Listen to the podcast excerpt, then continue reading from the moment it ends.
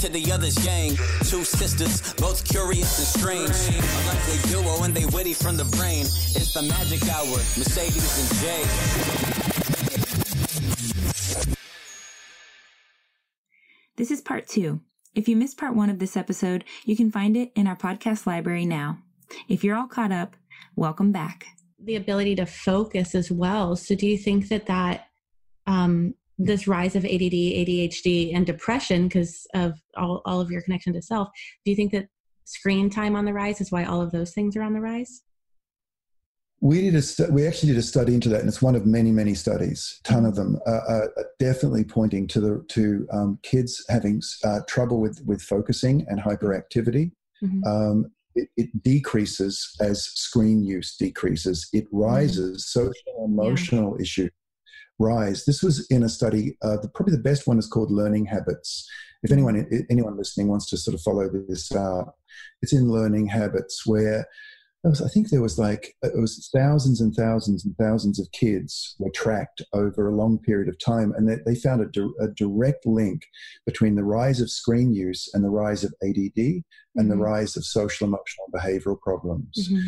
What we found in our study is that when we negotiated screens out of kids' lives and just gave them a more simple and balanced life, their ADD, they went from chronically, and I use the term ADD, but I think honestly using the term attention deficit is not, it's not great. Right. It's not attention deficit. Mm-hmm. It's unregulated. It's unregulated, it's excess, and it's unprioritized. Yes. That's the key to me. Is that kids' attention is just fine, but they're thinking about pizza in an algebra lesson. Mm-hmm. And algebra has been relegated to 2 or 3. And and understand that their attention is fine, but it's all misappropriated. Mm-hmm.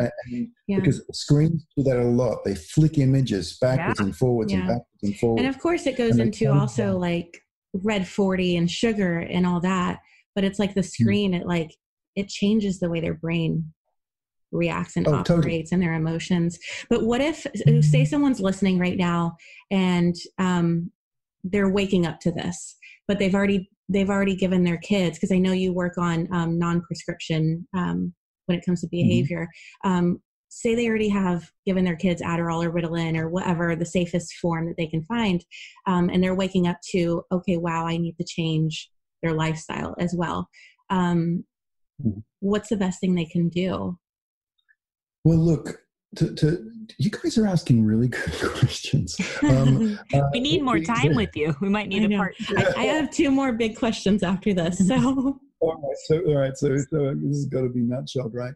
Look, all kids are quirky, right? They've all got their quirks that make them lovable and kind of infuriating sometimes, right? Mm-hmm. But they've all got their quirks. Mm-hmm. Over years now of working with this, one thing that I've come to understand is that if you add quirks to, if you add, I beg your pardon, unrelenting stress to a child's life, that quirk will slide along a spectrum and become problematic. Yeah. And if the stress still continues, it'll become a disorder. Mm-hmm. But all a disorder is an inflamed quirk. What's an example of that? Just so yeah, exactly. If a child's a really busy kid, right? They're not a sitting still kid, thoughtful in that way, not in terms of still thoughts. They think while they're moving. They literally think on their go-getters. Yeah, good way of putting it. Okay, and they think through doing. There's this saying, think on your feet. I love that saying because that's a lot of kids do. Not all, but some do. Yeah. Okay. Unrelenting stress to that kid's life. And they're the ones that are really prone to being hyperactive. Mm-hmm. If you have a kid who just loves things to be in order, just likes things to be orderly, and likes things lined up, you add unrelenting stress to their lives and they become obsessional. You got it. Mm-hmm. If you have a kid who's a bit feisty, right, and you love them because they're feisty, you add unrelenting stress to their lives and they become oppositional defiant disorder. But here's the thing, and Mercedes, this perhaps goes, it takes your question at one step further, is that what we found through our studies, and we've got like over 1,000 simplicity parenting coaches and group leaders around the world now. So this is cross-cultural. It's one of the biggest parenting movements in the world. But the examples that we get given are from all these different cultures. Mm-hmm. Is that if you start to, the problem number one is that stress has become the new normal. Yeah. Too much, too soon, mm-hmm. too sexy, too mm-hmm. young. It's become normal. It's become normalized. But when we were growing up, it just wasn't like that. And some people say, well, that's just the way the world is now. It's not. The kids' brains can't cope with it, and they go into fight or flight. It's not natural. And they go in, right, and they go into what these ADD, ODD, PDD, OCD. There's no shortage of Ds. There are a lot of Ds. Right. But that, I call that an emotional fever or a soul fever. It's a soul fever. Yeah. It's an inner fever. It's not necessarily an illness. It's an exaggerated quirk. But if we give our kids cumulative simplicity and balance, if we dial their lives back a little bit, just a little bit, and we start to say, you know, I wonder if they really do need to do that second travel team. Or I wonder if they really do need to have that extra play date. I wonder if, and you start questioning this new normal of more, bigger and more and bigger and more. And you start simplifying wherever you can. I mean, it's whatever feels. My book, Simplicity Parenting, it's a kind of a weird book because it doesn't tell you to do one extra thing. A lot of parenting books tell you to do all this stuff. This actually suggests doing less. It's a lot easier, right? And through dialing it back, you get your kids' quirk. And many mums and dads have said to me, it's amazing when we just let them, we gave them a little more time at home. We gave them time in nature. We gave them time to hang out. Mm-hmm. Then they feel like they've got their little kid back. Many of them said to me, I feel like I've got my little kid back. I know. But the interesting thing is that if we keep just dialing it back a little bit, I don't feel weird about this, but just sensible stuff. Mm-hmm. Dialing back screens, just that, so we can feel a bit more comfortable with it. Dialing up game nights, dialing up baking together, just hanging out. Then our kids' quirk becomes their genius. Yeah. It actually becomes their gift. The weird thing is the same thing that is their disorder is also their genius. Yeah. And do you really think that... Do you think that weaning them off of the medication or the prescription is dire in that turning that quirk into genius? Well, one of the studies we did, a pilot study, is we had 23 kids, which we tracked, carefully tracked. And it was around about 90% of them within 4 months, when they'd been taken off Adderall, Ritalin, and so on. Within 4 months, they went from clinically ADD to being not. They were still kind of rascally. They're still moving kids. That's their right there. They're kids. But they're kids, and they're just them again. They're now reachable, teachable. You can be. They're doing okay. And that was within 4 months. Wow. So for me, you know, Jay, to answer your question more specifically, medication. We've got to understand that the United States consumes over 92% of all those medications in the world. We have doggy Ritalin. Right. But medication, I'm not anti-medication. It's like scaffolding. But scaffolding is not meant to stay there permanently. Right, right. You put scaffolding up so you can get to a place where you make the repair. Mm-hmm. And then you take it away, so that the building, the structure, can stand independently. Yeah. So anyone who's listening to this, whose kids need that help with medication, one of the things to start to do is just to simplify, dial it back. Even if your kids object, it doesn't matter. You're in charge. Dial it back, simplify it. Just less screen time, less books, less toys. Stuff, declutter your environment. Yeah, make it an oasis. Quieten it all down a little bit. Yeah. Because the only thing we can control is our homes. We can't control what's going on out there. We can control in here. And as you do that, see a doctor and see if it's okay to start dialing back the medication. So as you dial up connection to those four things I was talking about, nature, friends, family, and self, as you dial up the amount of time and you dial up those connections, dial down the medication. Yeah. And there have been thousands of parents that have done that, albeit under doctor supervision, of course. Yeah. But that is what we've been told over and over and over was something to consider. Yeah. I love that answer. So I've listened to every single episode of your podcast, Simplicity Parenting. And I love it's geared for parents because it's only 10 minutes an episode, so it's perfect. But I have two personal questions that I have not heard answered on your show. If you have time for them, we don't have to go super deep into them. Well, why don't you ask them, and we'll have a go at them, and then I'll record them on the show as well and blame you. Oh, awesome. Okay. So they're from my own personal life.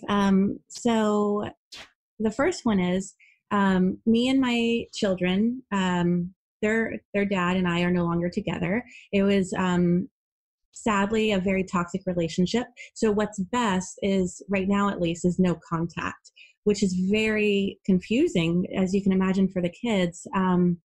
And my daughter, who's almost 4, she sometimes will act like a baby, like she'll regress. But a big concern too is that when we go back and forth with the kids, which someone else will do the transition for us, when they go to their dad, they cry for me. They just want me. When they go to their to me, they cry for their dad. They just want their dad. And I what big emotions, what sad, situation for them. And they often say, I just want everyone to be together. And we've been apart for over a year now, and this is still continued. So I'm curious, just in a situation like this, what is the best thing that we can do to help our children navigate through the feelings? I don't take it personally, but I do. I do feel lost on what's the best thing to say. Yeah, that it's tough. It's really tough. One of the there's a when you have like when you have kids going between homes, right? You're probably on some of the basic stuff, which you're probably onto, is that in their little backpacks or whatever they're taking to dad's place, let them take their favorite, the pillow they sleep on. Let them take it. Let that go backwards and forwards between them. Their favorite toy obviously goes backwards and forwards between them. When things get better between you and dad, and they will, one day they will, if the story book that they're being read, the story they're being read, that can go backwards and forwards. So they get the same story at dad's as they get at mum's. And they start to have, what they want is this, is they so heart-renderingly said, we just want everyone to be together. But togetherness can take different forms. And if they start taking, for example, a story and you're reading them Winnie the Pooh, one of my favorites, right? So you're reading them Winnie the Pooh, and he's trying to get the honey out of the tree, and he has an idea to get a balloon and float up. That doesn't end well for Winnie, as we know. But and then you give the book and you put a little marker in it, and then dad reads the next part. It's sending a really powerful message, and particularly if the children ask for it, right? Yeah. But as time goes on, you can start with little things like stories, really little. Because most mums and dads will do that, particularly if the children are asking for it. And so you start, I'm a big believer in just small and doable rather than asking too much of each other. Just that, just little things. That's why I love like your work. It's attainable. Yeah, it is. It'd be weird if it was complicated being about this. But like a pillow. Daddy, can we put our pillow here? And it might even be one they take from daddy's house. It doesn't always have to come from mum's, because as dads often we feel that we're not as good at this as mums are. We get that message, and it's usually true, but not always, but maybe the pillow on their bed from daddy's house comes to your house. you know, and they sleep on it and they take it backwards and forth. Little things, little things. We have this saying in the United States, don't sweat the small stuff. But with things like this, it's all about the small stuff. Yeah. It's all, literally. Small stuff, a little, some kind of sweet little thing that they like to have by their bed at night, goes backwards and forwards. But here's where this is actually leading to, Jade, is that eventually, if you can build it up, one of the things that really secures kids is when the rhythms in one home, so like, you know, like you have certain rhythms of like when you wake up, the kind of things you do. And their dad will know about that. He's been gone a year, but he still knows the way things were. He still knows the rhythms in your home. And maybe he's established new rhythms in his home. That's good too. That's all good. It's the things. But if you can establish similar rhythms, so the children, one mum was saying to me, we always, before every meal, say a thank you to the farmers, those little children, and they say thank you to the farmers for the food. Do you? Okay. So it might be that your former partner, your wasband, could also say the same sort of little thank you to the farmers. It might be that the way they get ready for bed and the funny little things that they do in the bath, that happens same in both, so that you start establishing, because for little kids, that's their world. That's their world. Yeah. Their world is that stuff. And if they can sense, see, they're looking for togetherness. Yeah. And you can't be together with daddy right now. You know, that's just not going to happen, and so on. But they can get a sense that my mummy and daddy do things the same. They're both caring for us, and that they're friends. Even though friendship might be hard right now, they get, when little kids see, if you think about when you watched your, how may I ask how young your youngest one is? 3.5. 3.5. All right. Perfect. Because when you watch your 3.5-year-old play, they go through solitary play where they're just playing on their own. They're just little, they're tiny, and they're playing with their fingers and with a little toy or whatever, but they're not really relating. They're just tiny infants. But around, when they grow up a little bit, they start what's called parallel playing, where they'll play with a truck, and they'll go right up beside another child, and the other child will be playing with the truck, and they'll be playing with the truck, and they're not really playing together, but they are paralleling, right? That is the play stage, and it's a well-known, obviously called parallel play. It's a well-known play stage. When mum and dad can parallel, even over little things, then children recognize it because that's the play stage they went through or they're in. Do you see the psychology of it? Yes. So, and that will help secure them and have them feel good about things. Now, it doesn't have to be that a mum and a dad or a mum and a mum, like partners, have to do exactly the same things. Because you can't, because that's probably with some of the tensions there anyway, right? But my advice always is for mums and for partners to get together and say, like these two circles that are overlapping, and look at the bit. We know what we're doing separately. We know where we disagree. That's well charted territory. We've been over that a lot. Well known. What is it, for the sake of the kids, that we can do that where they can go backwards and forwards between our homes and sense that we're paralleling? We don't have to be full-on friendship playing. Impossible right now. But over the years, if you find those little toeholds, it's very meaningful, because children live in the world of picture thinking and symbolism. They do. That's just that's their lives. And when you do that, that middle area, like two circles overlapping, and it might be just a little tiny bit of overlap. But if it's doable, like a thank you to the farmers, or like a pillow that go, like a story, whatever. That's why I mentioned these really small, doable ones. Over the years, that gets bigger and bigger, because dad sees and mum sees, or the partners see, that this is really good for the kids and that they are not so sad. Yeah. I love that. Beautiful. Great question. Thank you. The second thing that I Sorry. Good luck with that, by the way. Oh, thank you. Thank you. The second thing that I wanted to ask about that a lot of people, when they found out I was interviewing you, that we were on the show, that they had a question about was blended families. Mm-hmm. Because it's such a big topic. Sometimes there's, you know, big age gaps. There's a trio of kids where one kid is left out. Sometimes the couple has different parenting styles and different expectations when it comes to food and lifestyle. There's just a lot of different personalities in the mix that maybe the kids won't like each other. Maybe one of the kids won't like one of the adults, you know, things like that. How does the stepdad come in without stepping on toes? So there's just so many factors that can make it so messy. And if I could summarize everyone's questions that they sent me, it would be, what is the best thing that the adults can do for the children in this type of transition? Yeah. Oh, you know, good word, if I may say, transition, mm-hmm. right? Because it's a slow transition, this one. Mm-hmm.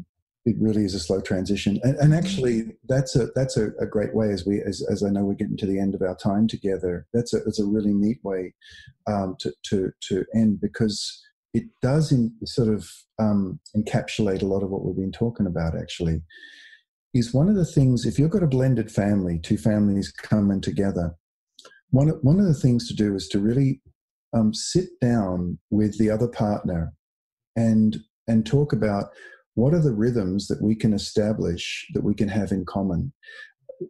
Values is also important, to sit down and have a value conversation, just the two of you. Mm-hmm. Where do our values overlap? Like, that's an important conversation to have. I get that. It's a great one to have. But it's often, people are onto that. Most of us know that we've got to talk about that sort of stuff, even before we take the decision to bring the two families together. Mm-hmm. But one of the things that's a little more hidden is this thing around having the kids, like, let's say your kids, let's say my kids are really used to the same age. Let's say I have a 3.5-year-old. I'm a young dad. My kid is used to going to bed and just falling asleep whenever they fall asleep. I'm into that kind of thing, right? Your kid has a bedtime that's pretty difficult, right? So what do we do about that? And this is where the conversation can get very real and very helpful, is that we agree, okay, so let's do it this way each day. Let's, like, I'm going to compromise a little. Okay, so bedtimes for our kids that are a similar age are going to be this. Mm-hmm. Let's say they're a little older and there's homework. When do you do homework with? Because when we're getting together with our partner, it's sometimes interesting to know how little we know about their rhythms with their kids. Yeah. Right? So to say when, and you might say, well, my kid does homework as soon as they get home from school. And I might say, well, I always have a snack first because they seem to do way better when their blood sugar levels are better. Mm-hmm. And then you might say, I never thought of that. Look, okay, we come to this kind of compromise about the two partners come to this compromise, and then they do that, but not just a compromise as in compromise, but as a rhythm. Mm-hmm. And so that's now what's going to happen each day. And again, they're small things, they're little things. And that's what goes on each day. Getting that stuff, getting the sort of regular stuff worked out like that. Like, what are our little rituals going to be? Like we were saying before about thank you to the farmers. Do we say that at the table or do we not? One parent, I'm not making this one up, one parent said a prayer, a blessing, but, you know, really talked about the spiritual dynamic. Another parent wasn't particularly comfortable with that, so they came to that middle ground. I was working with these. My suggestion was, you can guess, a thank you to the farmers. And the kids were little, and a thank you to the sun that makes the corn ripe. And I gave them a little kind of verse to use, and they said, yep, we can agree on that.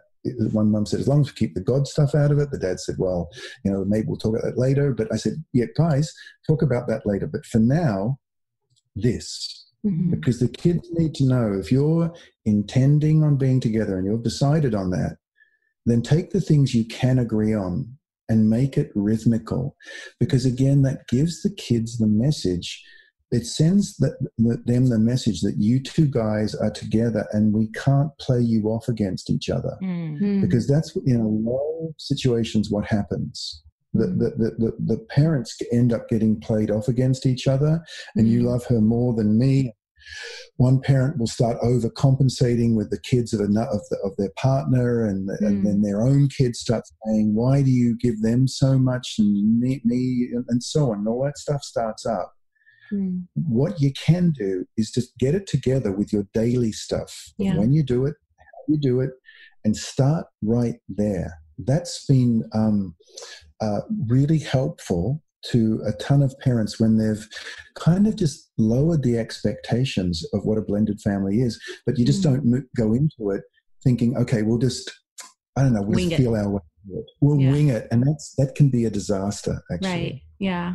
I feel like growing up in my household, that was a disaster. And I grew up in a blended family. You're just forced into it without a choice. There was no rituals. You know, there was nothing that made me feel safe in that home because nothing tied it together, really. It was just a mush pot of everybody's annoyed with each other. And I imagine when you do those rituals, it causes the rest to fall together. The kids want to get along.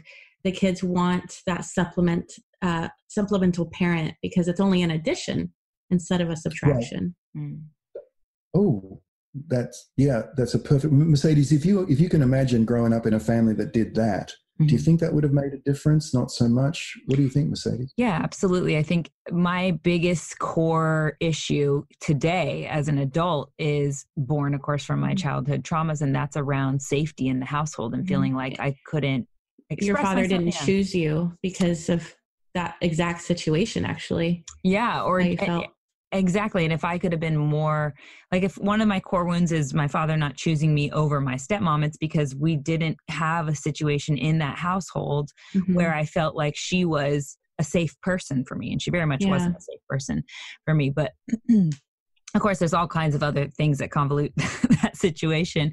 But yeah, I think the rituals that you're talking to right now, like putting together a kind of a system that this house is expected to work under, would have made me feel like at least I know what to expect, instead of I don't know what to expect, so I don't even want to come out of my room, you know? Mm-hmm. Yeah. Well, you know, we talk a lot about kids being safe and secure, but one of the best ways to secure a kid is to have them know what's coming next, and then it's true, and then they know what's going to come after that, and it comes true. That actually really, on a body-based level, calms a nerve. It calms the whole nervous system down. Yeah. Because otherwise, you end up someone later who felt like they had no control over the circumstance when they were young, and now you're a control freak, and that's never knowing what's around the corner. And now you're over controlling. Exactly. Right. But you know, the fact is, if you know you're over controlling because that was going on, you're already a good way out of that. I'm working on it. We're having people like you on the show that are helping change. Yes, this is therapy for us. Yes. Can we end every show with a couple of lightning round questions? But I was curious if you had time for one question about sexual abuse with children. So I came from a family that has a history of sexual abuse. And because of that, I can be easily alarmed and make things red flags when the reality is kids are just curious about their bodies. And I wanted to ask you, how do we talk to our kids about sexuality and their bodies in a way that doesn't pique curiosity or cause shame, but that also makes them feel like they are free to express themselves and feel confident to have firm boundaries at the same time? That's probably one of my hardest things I'm navigating. It's a great and big question, and I'll try and just encapsulate it a little bit. And this is not going to cover all the bases of this, of course. One of the things that I've found really, really helpful about kids in terms of their emerging sense of self. It's not just about sexuality. It's a sense of who I am in the world. if we want to have a child emerge into their bodies without shame, into the gender without shame, and I'm now talking about gender fluidity as well. Mm-hmm. We've got to give that the basic security and safety of home life in order to do that, because a lot of the world out there is pounding on kids. Mm-hmm. It's like, I've worked in war zones. I know war zones. I've worked in refugee camps, but it's like there's an undeclared war on childhood going on. Yeah. And one of the things that we can do for kids' emerging sense of sexuality and self is to have a safe harbor at home, a place where they're not going to get pounded with images of the female body, for example, that are totally objectified, you know, or they're not going to get pounded with all these images of, like I said before, of how you should be, and to comply, and you've got to look like this, be like this, talk like this, dress like this. That's toxic to a kid's sexuality and sense of self, because their sense of self is going to be as gorgeous and as different as there are kids. And it's not going to be, we've got to really prevent our kids from having that commodified. Mm-hmm. And so giving them a place that is relatively low screen, where screen stuff is really watched carefully, and they don't get screens to take into their rooms, and you know, the screen is in a public place, right? Mm-hmm. Giving them a place where they're not just wicked overscheduled, really strongly overscheduled, where they never get a chance just to decompress. Mm-hmm. Giving them a space where there's lots of predictability, like we were talking about before, Mercedes, that then gives the space for their sexuality to emerge in the way that it will. Mm-hmm. But it's theirs. It's not what they're being told it needs to be. Mm-hmm. And that, in that sense, the parents who give their kids, it's almost embarrassing to say, but giving children a space for childhood, mm-hmm. just giving them a space for it, is one of the ways that that little seed, that little tiny body that you're born into the world, you know, and you're held in your arms in those first minutes, they've come into the world to do something. Like, I don't know about you, Jay, but I was expecting harps and golden lights and angels. But my first child born into the world, looking me in the eye saying, "Can you handle me?" Yeah. She was almost rolling up her sleeve saying, "Are you?" Because she's strong. She is strong. Mm. And, you know, are you going to be able to cope with me? Mm. And giving her space to go out there in the world, do what she's going to do, but come back in again and just decompress. Like she would, she goes out into those stormy seas of life. And I know it's a bit of a cliche, but kids do. But do we provide them with a safe harbor where they can come in and we provision, repair, rest? It's not like I'm not suggesting we keep our kids from the big world. I'm suggesting quite the opposite, is that when they go out into the big world, that they go out feeling strong. Mm-hmm. And that's got everything to do with emerging sexuality. That's so much more simple than I expected. So thank you. All right. So like Jade mentioned, we have a few short questions we like to end the show with. So if you could hug your younger self right now, what would you say? If I could hug my younger self right now, I would say, "Well done, Dad." Oh, that's so sweet. If you could have the whole world read one book, which would it be? Winnie the Pooh. Yeah, so good. Or more appropriately, the Tao of Pooh. Mm. Mm. I'm curious, because of your previous question, were you concerned that you were going to fail as a father, and that's what led you to your work? Were you nervous about that? Almost the opposite. I had a dad who went through the war, went through the Depression, and he came out the other side of it all loving and kind. and gave me an image of fatherhood, which was just beautiful. And I came to recognize, as I learned more about the war and the terrible things that happened, and the depression, and he was a little boy in the depression and was starving, you know, and he was homeless at 14, and what an incredible thing he did to find that space within himself to be such a kind and very present dad.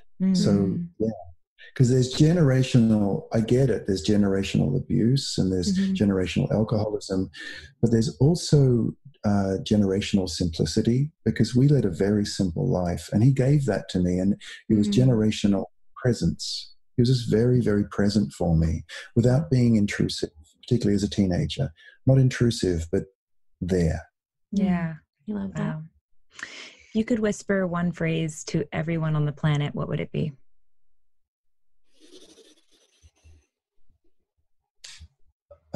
It would be the phrase of the Dalai Lama, I guess. And that is, be kind whenever possible. It's always possible. I love that.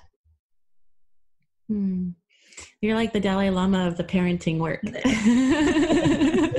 Not such lofty, but yeah, I'll take it. Thank you. You know, you read his work and it just feels so simple. And that's what I love about yours. So before we let you go, where can people find you and your work? They can find the work that I'm bringing, and I don't mean to be glib, but within all of our hearts, because that's where it lives. It truly lives. This wish to give our children a childhood is something inside ourselves. Of course, I know what, but forgive me, I know what you're asking. It's the best answer. Is at Simplicity Parenting, at the website simplicityparenting.com. And we have, we have a lot of support, a ton of support, and, all kinds of stuff going on there that if you want to simplify and balance out your kid's life, there's all sorts of support there, because sometimes we can feel a bit counterculture and a bit weird, because you look at your extended family and they're not doing it. They're just sort of weirdly overscheduled. You look around the neighborhood and everyone's just going crazy. So sometimes you do need an extended family around the world to give you the confidence to slow down a bit. I love that. Thank you so much. Something I love so much about your work is it's not just changing people's lives, it's literally changing their children's lives, which is just a ripple effect, and it's going to continue far after you're gone. So I really, I'm just so thankful for what you're doing. Yes. My kids will never meet you, but you've changed their lives. So your legacy is definitely leaving a trail of light behind you. Thank you. Yeah, it's such a privilege to speak to you both, and I just, many blessings on your work. Right, the world needs it. Thank you so much. Thank you. We'll talk to you soon. Anytime you want to talk again, let me know. Okay, thank you. Thank you, Kim. We have don't tempt us with a good time. Yeah. Jade will be sending an email or directly after this for part 2. You're welcome. Thank you. Thank you so much. We'll talk to you soon. Bye. Well, it was refreshing, huh? Gem. Yes, I loved it. He really did feel like, when you're around a monk, it makes sense, because their life, their whole thing is simplicity. Simplicity, yeah. Yeah, like whenever I've been around a monk, it has this like different feeling. It's almost like you've gone out to nature. You've gotten off the grid. And it's like they carry that energy about them. And when you like shake their hand, it's like, it's so powerful, the feeling that you get when you're around them. And that's how I felt just looking at him. He just carries that.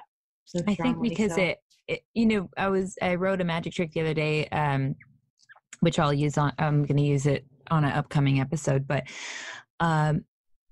it told me how to, or the trick is how to remember what we learn. And I think that's what monks are good at, is because they integrate. They've spent so much time on the subject that they are most passionate about. Usually, obviously with a monk, it's usually about how to literally simplify your life to a means so that you are not grasping for material items and you are not, you know, living in that realm of materialism, and you have more peace available and you're present and all that. So, but whatever you're trying to learn and absorb, whether it's parenting or anything else, I think what that tool or that magic trick gave me in the research I did for it was, when we can grasp all this information, and it might come in through books and podcasts and all this stuff, but then we can hone it down. We've memorized it enough, you know, and I'll give some ideas of how to actually get that really stuck in our brain so that we not just are seeing the information and feel like we have it in our brain, but we can actually relay it to the world in a way that is so clear and concise that someone else can understand it. Because that's hard. I'm excited to hear that. And I think that's what monks do, though. You know, they basically have integrated so well and they've absorbed the information, understand it, like sacred pause. That they're able to then just in a few words give it to you, where you're like, oh, yeah, I get it. That's beautiful. Yeah. And that's what Kim, our guest today, I think was doing for us. So well, what about your magic trick for this one? Yeah, so today, my magic trick actually comes from our guest, Kim, today. And Jade, you're the one who mentioned this to me because, well, I don't know that you knew when you were mentioning it to me, but it's something that relates a lot into my life. And I don't have children, but I have relationships, and this can kind of go with any type of communication you're trying to have in any type of relationship, whether with children or loved ones. And this isn't about your husband, but I've had plenty of partners that were like teenage sons. So yeah, for sure. So this works on all of the inner child and all the people that you meet. But this magic trick is to not use two of the Three Stooges in any one sentence. So to clarify, the Three Stooges are these three words. You, always, and never. You, always, never. So we don't want to use two of those in one sentence at any time, because it basically will not communicate what you're trying to communicate, and it'll probably end in some disruption. So you want to avoid them, even used separately, but especially in conjunction with each other, because they're very accusatory and sharp, and like I said, will likely be met with resistance. So for example, let's start with the word you. So when you're talking to anyone, especially a child, and you're saying you, it can be a bit cutting if you're using it in an accusatory tone. So instead we would replace it with we or us. I try to do that even on this podcast. I try to say we instead of you, because it's not aggressive. And I don't like when I see a message on Instagram where she's like, you need to do this and you need to do that. I'm like, well, do you think you're better than everybody? Like, you got to do it too. On me. But when you, it takes the should away when you're like, we need to do this. And it's like, it feels more, first of all, I'm all about things feeling attainable. It feels more attainable because I feel like, oh, you're going to do it too? Okay, I'm with you. Exactly. You know? It's funny you say that, because whenever I write an Instagram post, I write it all the way out. You know, so if you follow me, you guys, and Jade, you know, my posts are sometimes very lengthy. Yeah, me too. Like my magic tricks. Yeah, so when I write it out, though, I'll often have all these eyes, because it's coming from me, you know, and, and I'm also saying, you should do this, and if you do this, and it just comes out of me that way. And then I have to look back at it and go, how do I soften this? And how do I turn on my femininity? Because I'm, you know, coming from being masculine, instructional, commanding. Now, how do I make this inviting enough that people will actually want to do it? And I think a lot of that is like what you're talking about when we create the we in it, when we say, you know, this is my experience, it's coming from an I place, and that's okay. We can all accept that. Okay, she's talking about herself. That's not offensive to me yet. But when I am demanding you or commanding you and saying you should do this, that's like, they're like, hey, I want to say in this. So I agree. When you make it a we thing or a us thing, it makes it so much softer. So, you know, like what we're talking about here, you might say something like, instead of saying something with that commanding you might say something like, why don't we see how we can make that better? Or let's see how we can do that. There's no sense of condescension in that. And if you catch yourself saying you, like if you're like, oh shit, it just came out, or this is a parenting episode, I don't know if I should have said that word, but if you caught yourself, you're like, I already said you a couple times, you can say, I need to be more mindful of this as well. that kind of like at least closes it up as a we. Yeah. Or I often say things like, I'm saying this to you as much as I'm saying it to myself, because it's that's really good, you know, because I do catch myself shitting on people a lot. And it's always something I need to do myself. So, now, okay, if we're talking about using the word always, just to go through these three different stooges, you know, these three stooge words. So the word always or the word never, where we might be using a phrase like, you always speak to your brother in a negative way. You know, obviously if you have a kid, that might be something you're saying. I probably am saying something like, you know, always do that. And it really annoys me, or whatever I'm saying to Chris, which he calls me out on all the time. And it's not completely true, right? No, they don't always talk to their brother in that way, or he doesn't always do that thing that pisses me off. I'm sure there's plenty of times he's not doing that. So first of all, it's not completely true. So we shouldn't be just saying blanket statements like that that aren't true. But also, it's so accusatory, it makes it hard to accept for a child or for an adult for that matter. So if we can replace that word always with often or sometimes, which would begin to soften that a bit. So we might say something like, this sometimes comes up and it's really hard for us when it does, or this happens often and it isn't pleasant, right? It's softer. So it's going to be much more likely to be, first of all, true, and much more likely to be heard by the other person. So I think those are important changes. And then just to specifically talk on the word, or speak on the word never, as in, you never listen to me. Why do I have to ask you 5 times? You never listen to me, which I think gets said to both children and adults. And I'm sure we're all guilty of that at some point. So again, it's creating kind of a dead end for yourself, because you're painting yourself into a communication corner. Because think about, if the child you're saying this to hears that phrase, you never listen to me, they're hearing it like, well, then what's the point? You already think I never listen to you, so why would I start listening to you? So it's calcifying. They feel devalued. Yeah, it's calcifying an already hardened situation. So the alternative to that would be, we could adjust it and say something like I, like you were talking about earlier, you'd use an I instead. And that might sound like, I get really uncomfortable when I feel like you're not listening to me. Okay. That's right. I would totally soften to that. I'd accept that way over, you never listen to me. So, okay. So, we want to stay away from using those, you know, two of those three stooges in any one sentence, but let's say you accidentally do, like Jade was saying earlier, there's some ways that you can recover. And firstly, now that we've listened to this magic trick, we will be better at able to recognize when we've used one or more of those three stooges. And then at that point, we can say, what I meant to say was. So once you've said the, you always this, or you never that, you would repair that. As soon as you hear yourself say that, take a moment, stop and say, wait, I need a minute. Let me reframe what I was thinking and what I was trying to get across to you. And you would use the phrase, this very powerful phrase, which is, what I meant to say was. Right? So that, all that, y'all, hopefully will help you in speaking to your child. And if someone is trying to repair that, give them credit and be open to it. Don't, you know, because I feel like a lot of times when we're like, well, what I meant to say was, and they're, you know, someone can easily be like, well, that's not what you said, you know, like at least if you see someone making these efforts that Mercedes is talking about, like do your part and be open to them and allow them that space to grow.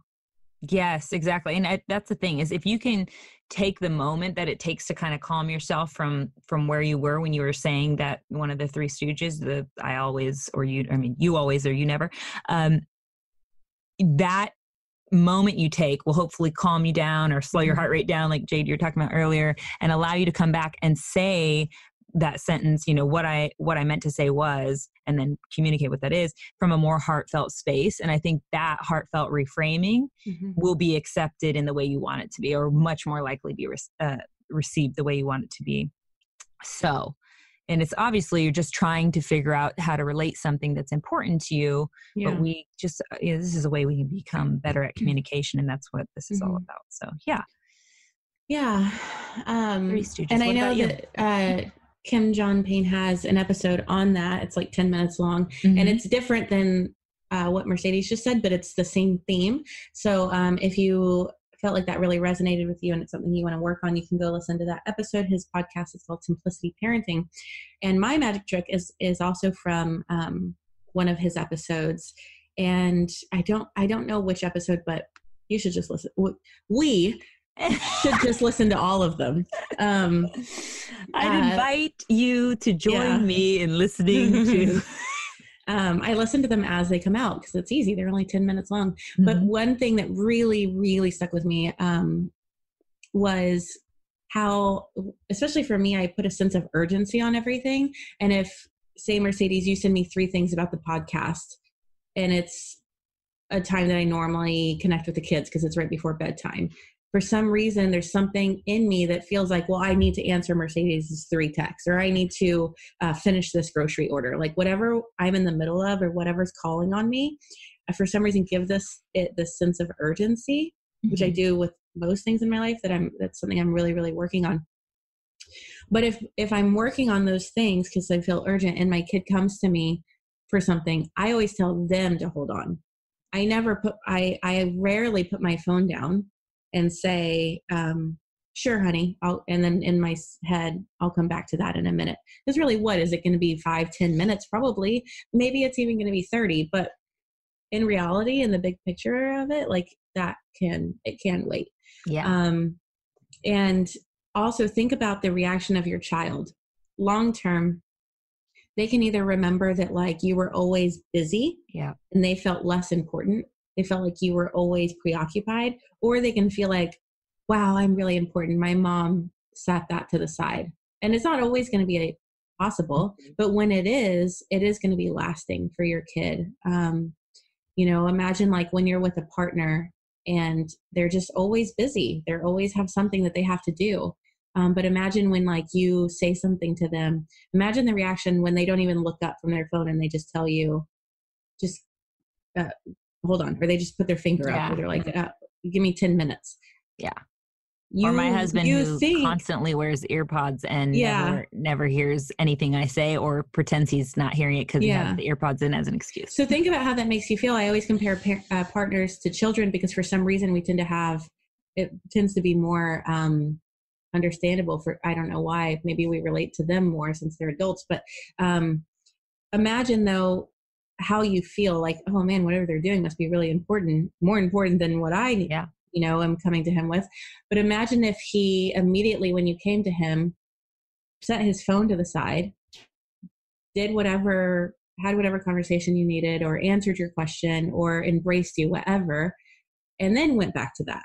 You would feel like so valued and so I feel like prioritized. Yeah, absolutely. I totally agree. And that's what I want my kids. I really don't want my kids to grow up feeling like they weren't prioritized. Yeah. Or they weren't important. Yeah. And it might be setting aside certain hours of the day that are work hours, mommy's going to be on the phone, and then certain hours of the day where that's the thing first. I one time raised my voice at Soul because he kept asking for something. Every 5 minutes he would ask for something. And I was like, can you just give me 10 minutes? Because I was dealing with something with you in the podcast. And then I realized like that poor freaking kid, like I just raised my voice at him because this could have waited till after bedtime. So that's that day I said, okay, from now on, from 12 to 2, no phone. And from 5:45 to 6:45, no phone. And that doesn't sound like a lot, but it is in my home because I'm with them all day long. But no one is going to be able to do this 100%. So if we at least try to apply it, it's only going to, balance us a little bit more. Okay, you guys, thanks for listening. We hope you found this conversation as enlightening as we did and as refreshing. If so, please share it with your friends and family. This would mean so much to us. And you never know, the parents around you never know what they're struggling with. So sending this to them, it could benefit them in more ways than one. Remember also that you can go to our Instagram page at The Magic Hour to ask us or any of our future guests a question. Talk to you guys next week. Until then, be a light. Quick disclaimer. We are not medical professionals, so following any of our protocols or advice should be done at your own risk, people. And please remember to always, always do your own research. Tap into that extraordinary growth mindset we all have access to within ourselves and seek out your own answers. Come on, guys, you know the deal. And by the way, if you are a medical professional or an expert in any topic we cover, and you feel we are not giving accurate information about it, please find somewhere to contact us. Contact us via social or email us at our website and let us know. A major goal of ours in doing this podcast is to bring value to people's lives by sharing helpful insights and info. So we welcome being corrected at any time, and we'll be happy to share any of our fuck-ups with our listeners so as to get us all back on track to discovering our happiest, healthiest selves.